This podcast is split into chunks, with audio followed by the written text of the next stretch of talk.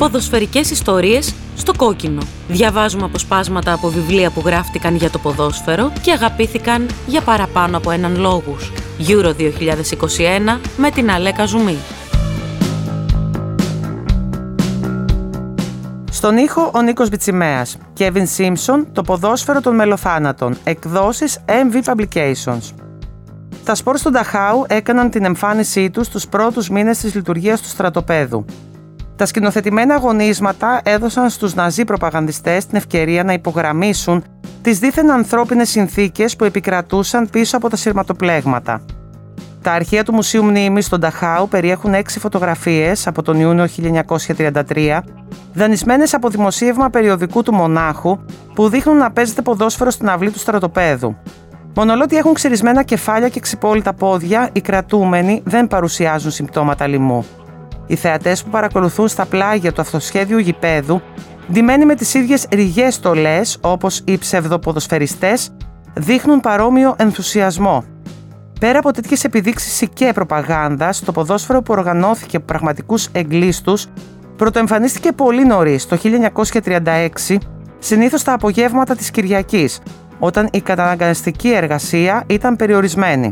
Ήταν μάλιστα τόσο συνηθισμένη ψυχαγωγία η μπάλα, ώστε η διοίκηση σκέφτηκε να απονείμει στους κρατούμενους, που τότε ήταν επιτοπλίστων Γερμανοί, ένα κρατικό μετάλλιο αθλητισμού. Η ίδια κυβέρνηση που θεωρούσε αυτούς τους ανθρώπους απειλή για τη γερμανική κοινωνία, αναγνώριζε τώρα τα αθλητικά τους επιτεύγματα. Η ηρωνία τσακίζει κόκαλα.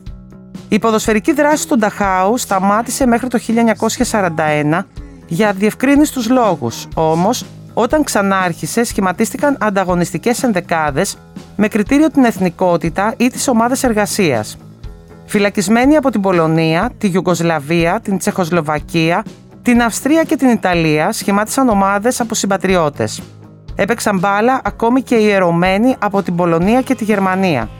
Παρόλο που οι περισσότερες λεπτομέρειες χάθηκαν στο χρόνο, κάποιος πάραγμα από τα αρχεία του Νταχάου αφηγείται μια ενδιαφέρουσα ιστορία – ένα ξύλινο κύπελο, κατασκευασμένο από άγνωστο ξυλουργό στον τόρνο του στρατοπέδου, φέρει την υπογραφή νικητή στο ποδόσφαιρο Νταχάου 1944. Προφανώς οι αγώνες είχαν αποκτήσει τόση σημασία για τους κρατούμενους, ώστε συμφωνήθηκε να δοθεί τρόπεο στον πρωταθλητή εκείνης της χρονιάς, λίγο πριν το κέντρο γίνει θανάσιμα επικίνδυνο ακόμη και για τους πιο εύρωστους έγκλειστους, εξαιτίας του χάους, των ασθενειών και του υπερπληθυσμού. Οι αγώνες των Νταχάου διεξάγονταν στην αυλή των παρελάσεων, στην ίδια πλατεία όπου οι χαφτλίγκες στέκονταν προσοχή πολλές φορές επί ώρες μέχρι να διασταυρωθεί ο συνολικός αριθμός τους σε σύγκριση με το προηγούμενο προσκλητήριο.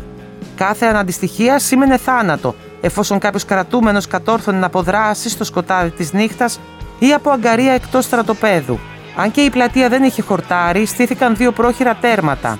Ονομαστικές προσκλήσεις συμμετοχής προς ποδοσφαιριστές που διακρίνονταν για την ικανότητά τους διαβιβάζονταν με επίσημη διαταγή του στρατοπέδου, με αναφορά του επωνύμου και του κωδικού αριθμού του συγκεκριμένου κρατούμενου.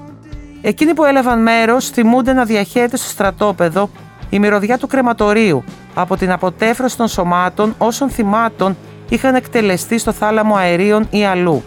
Η πλατεία του προσκλητηρίου έγινε θέατρο και για άλλες πράξεις απόλυτης απελπισίας, καθώς αρκετοί βασανισμένοι κρατούμενοι ξέφευγαν από την αράδα τους και έπεφταν πάνω στον ηλεκτροφόρο φράχτη όπου έβρισκαν παντοτινό έλεος από τα βάσανά τους. Οι Κυριακές εξακολούθησαν να αφιερώνονται στο ποδόσφαιρο μέχρι τις μέρες πριν την απελευθέρωση, όταν μια θανατηφόρος επιδημία τύφου σταμάτησε κάθε δραστηριότητα.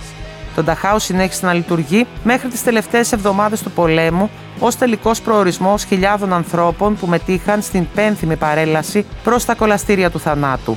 Ήταν με μεγάλη διαφορά το μακροβιότερο στρατόπεδο συγκέντρωσης στην ναζιστική Γερμανία.